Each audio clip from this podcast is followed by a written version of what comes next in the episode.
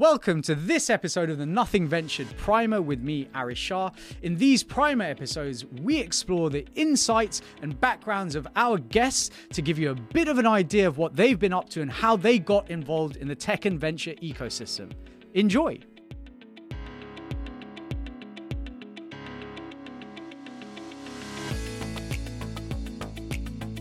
This season of Nothing Ventured is sponsored by Odin.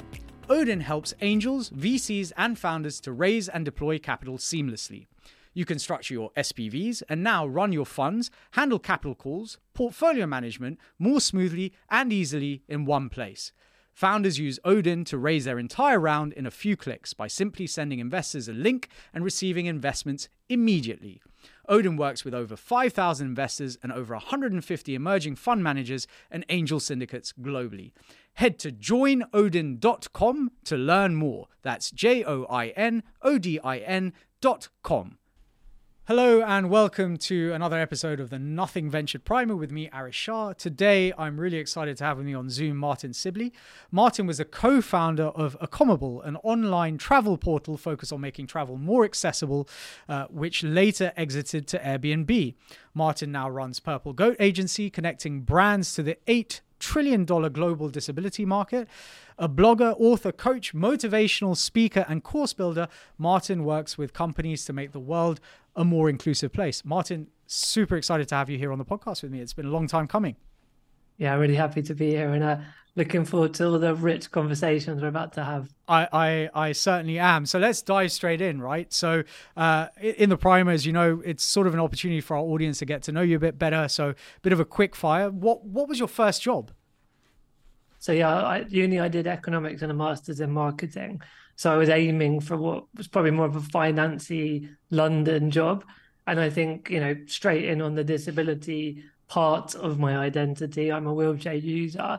And so when I went to uni, it was a lot around having care that I require, not from my mum and dad, but from other sort of professional personal care assistants. And so uni was a big leap around the independent living side. So when it came to a job, there were other considerations I had beyond what the actual job was, and that was could I do a Monday to Friday nine to five? You know, would, would the office be accessible? Would the the culture be accessible? And and so I kind of took a pragmatic line where I applied for a job at a disability charity, and it was meant to just be a foot on the ladder, get a bit of experience, work out that other stuff. Um, I will add, I did apply to a few jobs a bit half-heartedly through my last summer before I graduated. So I don't want to throw it all down as like discrimination and people not employing me because I'm disabled because there was definitely a, a, lackluster of I'm just enjoying my final months as a student. But but yeah, all of that meant the first job was at a, a charity called Scope, and I actually ended up working there for five years got a lot of rich sort of growth and development and a lot of new knowledge, a lot of new skills. And I suppose ultimately it it really gave me that fire in the belly to want to make a difference in the world for other disabled people. So it flipped from my own view of disability to the other 1.3 billion people in the world and the barriers that they face. And so it became a bit of a, a mission and a passion and a career from that first job. Amazing. I mean, I think that's, you know, that kind of origin story is really interesting. And this season of Nothing Ventured is proudly sponsored by Emerge One. Emerge One provides fractional CFO support to venture backed tech startups and scale ups. They work with businesses from Seed to Series B that have been backed by some of the UK, US, and Europe's best venture capital funds. They provide support from capital allocation and management, KPIs and reporting, fundraising support, financial modeling, investor relations, and investor management. Come check them out at emergeone.co.uk when you're scaling fast and have need of a CFO.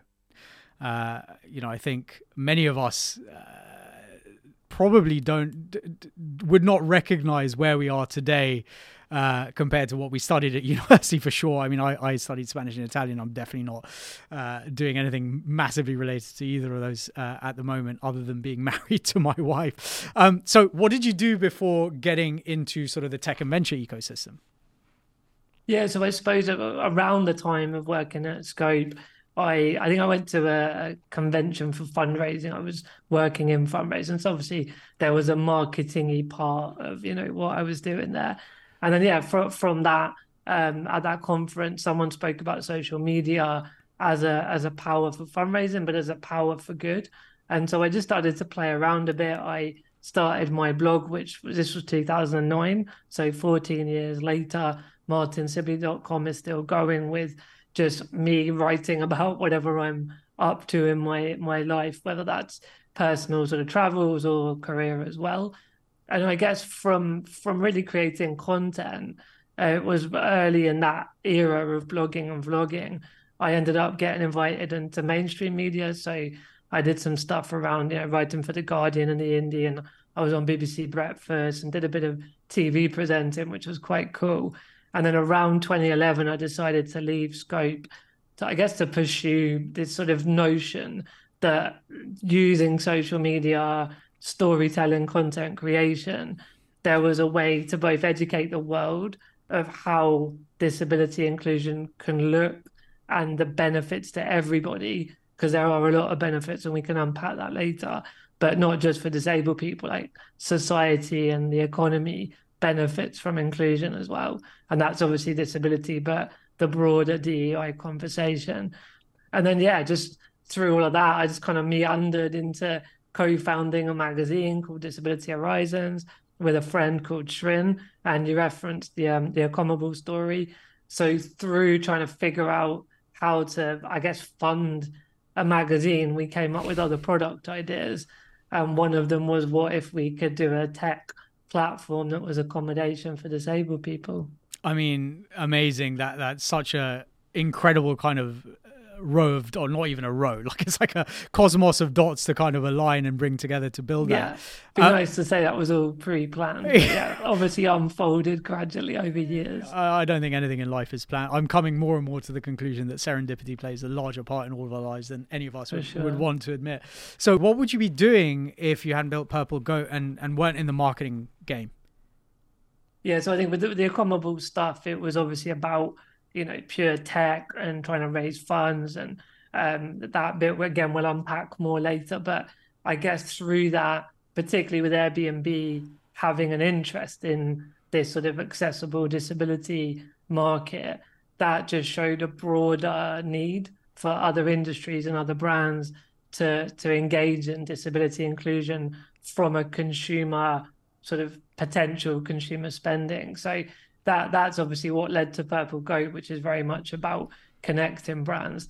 I mean, if if I wasn't doing Purple Goat, it's I, I sort of referenced earlier there was that theoretical trajectory. If I hadn't gone to the disability charity, that I would have ended up, you know, working in the city in London in finance. But I kind of believe that, you know, the, the, the mission around an inclusive world was always there the love of business and technology has always been there. So I think it's almost, I believe I almost still would be doing what I'm doing, even if I took other journeys to get here. Amazing. So the destination was always going to be the same. I think so. Uh, so let's talk about Purple Goat Agency then. So who's it for? What does it do? Kind of what is what is the what is a mission? Yeah, so I, I partnered with the Goat Agency, obviously referencing greatest of all time, GOAT, and that was three guys about a similar age to me that have been going since about 2017ish, I think, and they've kind of pioneered how to work with influencers, inverted commas, but meaning social media content creators as a way of getting really good return on ad spend. So it's eh, essentially disrupting the marketing industry. And when I was looking at how to do similar things for disability, it made sense to partner. So they kind of enabled me with a lot of their learnings about how you structure influencer marketing. And I brought all that personal and career background about disability. And so purple is the color of disability. So Purple Goat essentially is a marketing you know agency focused around disability. And so we work with brands in all different industries. And the base premise is helping them connect with disabled consumers. I say disabled consumers, I think there's a broader, you know, it could be parents with disabled children, that that sort of extended disability community. But essentially, yeah, brands are embracing it because it's one of the the largest underserved brand consumer communities, and the the business case for it's phenomenal, as well as the moral ethical case, of course, as well. I mean, you mentioned 1.3 billion people. That's like 16% of the world population, uh, yeah. and then eight trillion dollars. Like it's not, we're not talking small numbers for sure. Yeah. Uh, and and if you were to think about maybe three startups or businesses that are you know that are growing at the moment that are really standouts for you, um, tackling problems or, or founded by people with disabilities, what what would you what would you say those would be? Yeah, I mean, I've been coming across more and more people lately, but I think the three that stand out there's Victoria Jenkins, who runs Unhidden Clothing. And so that's very much about disrupting and creating fashion that's more inclusive for disabled people. And there's a lot of case studies and ways that she does that. So I definitely recommend checking more of her out. She's been on Channel 4 show recently as well. Um, then there's Josh Wintersgill, who basically created a way of when, when I get on an aeroplane and many others get on an aeroplane when you are in a wheelchair, you need help to transfer. He basically invented a product that made that easier and safer from his own personal story. So many people are now, you know, being able to get on planes more safely because of his product. But he's done a lot of campaigning around air travel accessibility with the the, the business on the entrepreneurial side. And then I'd probably say Angus Drummond started Limitless Travel, which was sort of a parallel to Accomable. We were much more about the the accommodation, mm-hmm. but he sort of spun into more kind of group tours and group bookings and accessible holidays in that way. So they're yeah three that stand out anyway. Amazing. Uh, Martyn, I think we're going to have uh, a pretty robust discussion in the main episode. It's quite a few topics I think you know you've touched on there that uh, I think would be amazing to, to go into more detail. For the time being, thank you so much for joining me uh, today. I'm really looking forward to uh, to the main episode. Amazing.